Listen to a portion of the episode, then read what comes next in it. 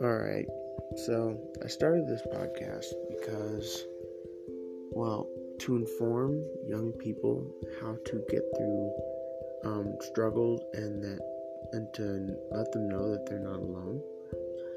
Um, and the reason why I also started this podcast is um, I was reading my Bible one night and I heard this voice.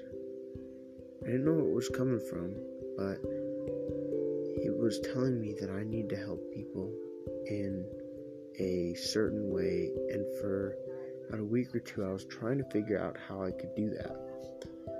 And so um, I finally figured out, well, I can do a podcast, and it, I hope it's been helping people. So yeah,